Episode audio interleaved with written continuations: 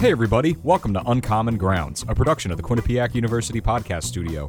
This podcast is centered around discussions with students from the School of Communications, and we take you inside some of their experiences, opportunities, and aspirations. On today's episode, host Chris Roush interviews Zoe Metzner, a junior film, television, and media arts major. Zoe is the founder of the Women in Film Coalition, and she discusses the organization's initiative on campus for women in film. Chris and Zoe also discuss some of their favorite and not so favorite films.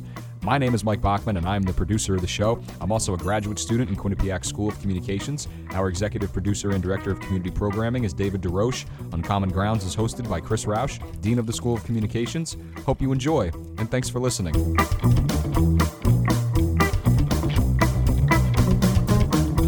Welcome to Uncommon Grounds. This is a podcast about students at the Quinnipiac University School of Communications. My name is Dean Chris Roush. And joining me today is Zoe Metzner. Zoe is the founder and president of a new organization here at Quinnipiac called the Women in Film Coalition. Zoe, thank you for joining us today. Thank you for having me. So tell me about WFC. How did this come about? So it was actually right after I had gotten COVID here on campus. I felt really kind of exhausted, but I also knew that I wanted to do more on campus this semester because I had such a little defeat at the beginning. So I just kind of got the idea of uniting women in film. I've been a big advocate for women for career, like building careers in film. So I kind of wanted to create a group here on campus that was a safe community for these women to come and meet, to uh, network, to possibly hear from other um, people in the industry, to hear how to navigate sexism in the workplace, and how to become a strong woman in the field of film. And so, how did you get the word out to other people who might be interested? So, at first, it was just kind of word of mouth. We are still kind of working with uh, student orgs to build our club and to make it official. Unfortunately, because it's COVID, you know, a lot is going on and we haven't been fully approved yet. So we're just kind of doing word of mouth, and then we started using Instagram, and we gained about a hundred followers in a week or so. So wow. we were really proud of that, and we got a whole bunch of new members through that. We had a little Google form so people could sign up, and we gained about 15 members that way, as well as just again word of mouth, people wanting to join. And so, uh, what types of events do you see the Film Coalition doing? Yeah, I mean, we had a speaker event already. We had two lovely ladies come on and speak with us last week, which was really great hearing from them. We had a comedian, and then we also had um, a woman who was heavily involved with news.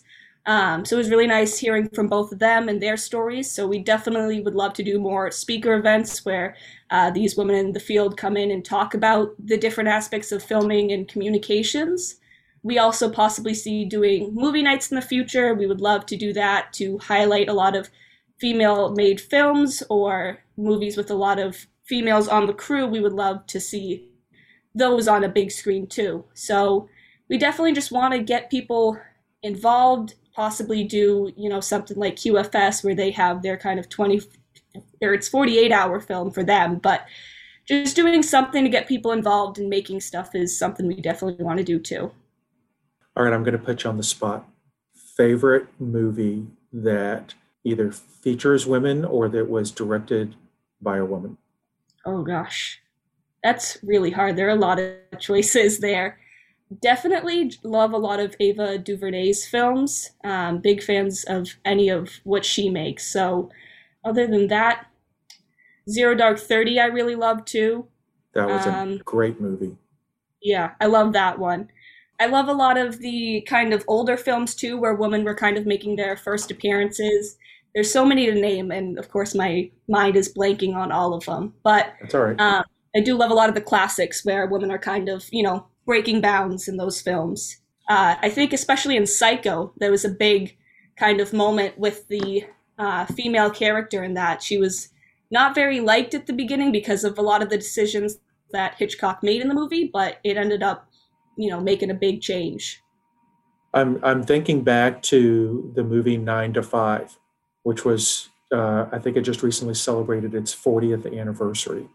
And to me that was really the first movie when I was a teenager that that really opened my eyes to to women in film and and really was a a, a very women dominated film for good reasons and, and, because it exposed just work issues uh, that women were having. Yeah, um, that's definitely one of my favorites too. I actually um, used to do theater a lot as a kid, so we did a lot with that movie and the you know the theater version of it.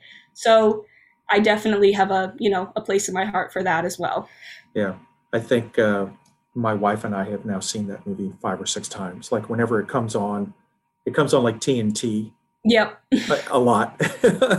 it's a good movie to watch a few times too. It is a good movie Classic. to watch, and and you see things, and you think, wow, it's been forty years, and and in certain respects, nothing has changed for yep. for women in the workplace, and that's just sad it's really crazy. I think one of the most recent statistics I saw is for every five men, there's like one woman on most crews because you don't often see women in the production part of films. So it's it's kind of crazy actually like hearing that statistic.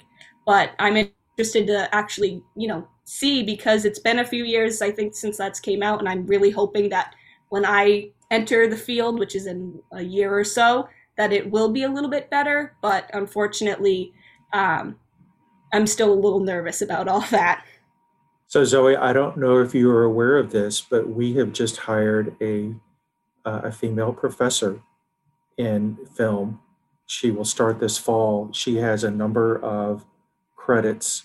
She has um, produced a movie that starred Alicia Silverstone. Uh, she produced a documentary that uh, featured President Jimmy Carter and his wife Rosalynn. She is going to be awesome.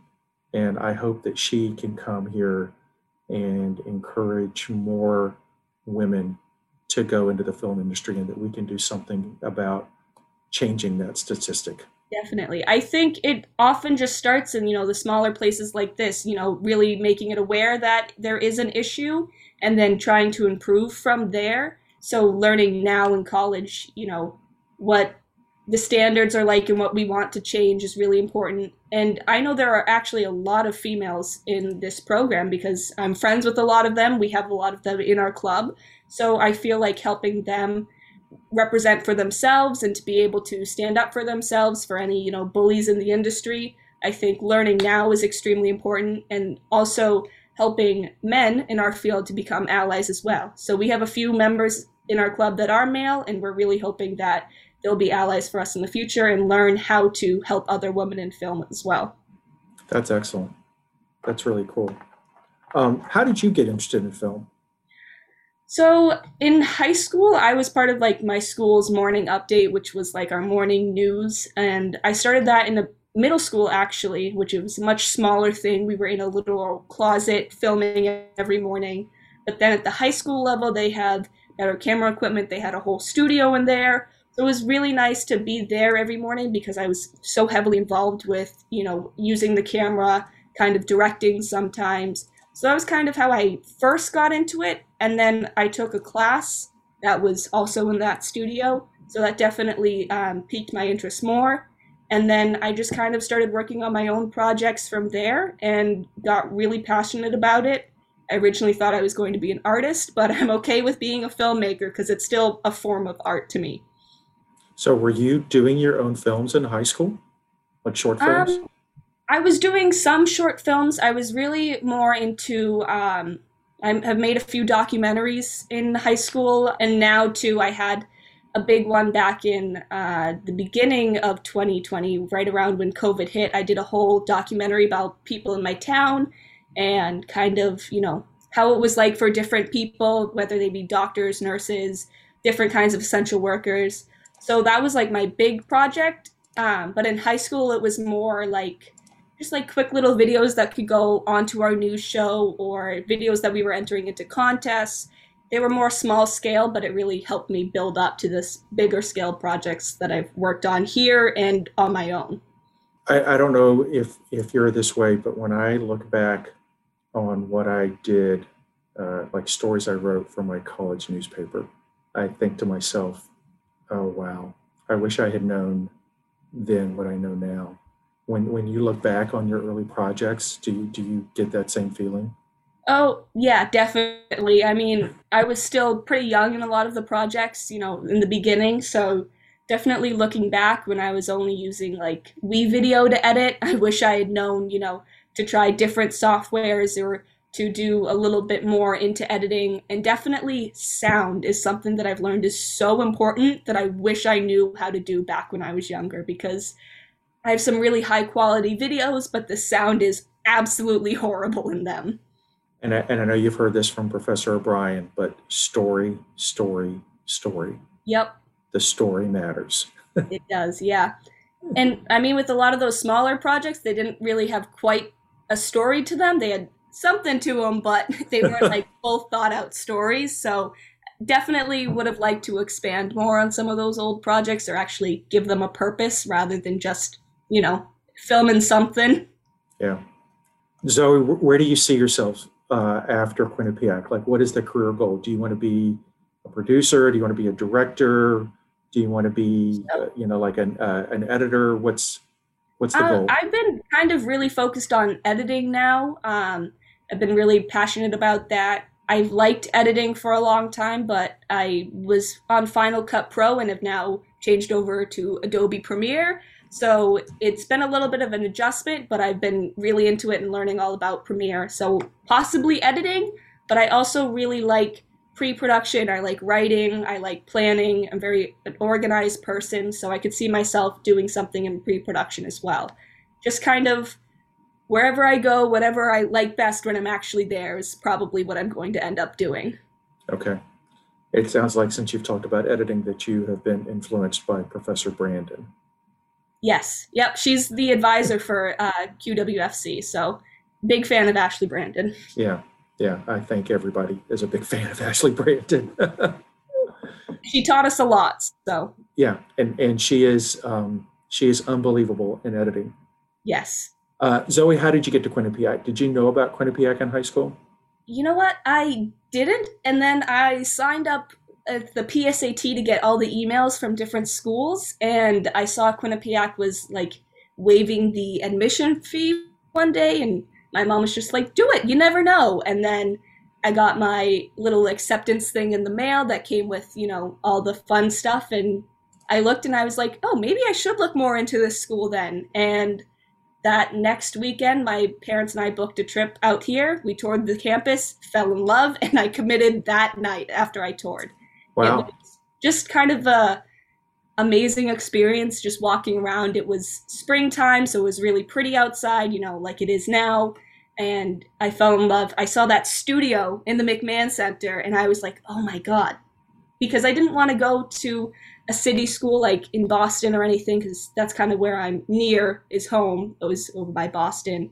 But I just love that this place was just kind of its own thing, that the film program was really developed, and I just fell in love with everything I saw.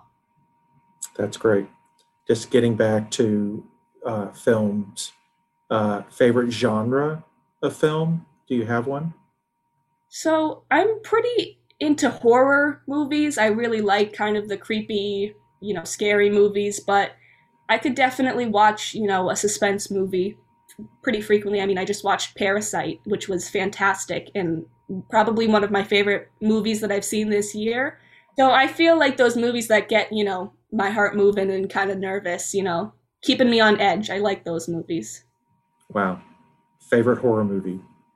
Oh, it's really hard because I do love a lot of the cheesier ones, and I know a lot of people don't necessarily like those.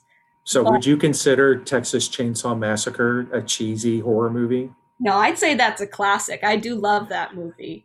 Okay. Um, but my favorite, I really liked what is his name, Jordan Peele's horror movies. He's done Get Out and Us. I wasn't as big of a fan as Us, but I did really like it. I like this kind of new horror that's coming out. So that's my current favorite, but I definitely say the classics, you know, The Exorcist, Texas Chainsaw, all of those are also my favorite too. The Shining. I love The Shining. I've re- I read the book this summer and then immediately watched the movie after, and I still love the movie too. So a lot of people that read the book don't like the movie, but I, as a film major, I kind of have to love the movie too. All right, I'm going to disclose something really embarrassing to me. Okay. Uh, the, uh, but first of, I, I, and I want to get your reaction to this movie. The only movie I have ever gotten up and walked out of was a horror movie, really? Christine. Do you, Never. Do you, do you know the movie Christine? Is that the one about the car? Yes. I have not seen it, but I definitely know of it. Um, I think I I, just had a really hard time grasping the whole concept of a car killing people. yeah, it's definitely out there. I think But I was also a teenager at the time. right. I think the only movie I've walked out on was also a horror movie, but it was it was only last year, and it was this movie called The Turning. I think that's what it was called, and I just sat there the whole time and was like, "This is the stupidest thing I've ever seen." Like I'm not scared at all. I thought it would be even just a little bit scary, but I just I wasn't going with it, so I walked out. Yeah, I, when I when I look up Christine now on like IMDb, I see it's like one of the highest rated horror movies of all time, and I'm like, so that's the one movie I walked out of. That's often how it happens, I feel like. You know, certain people either really love the movie or really dislike it. All right, Zoe, we are out of time on this episode of Uncommon Grounds. I want to thank you for joining us today. Thank you for having me again. And if you're not uh, familiar, we have a YouTube show called Connect with Chris, where I talk with alumni from the School of Communications. Thank you for joining us today on Uncommon Grounds.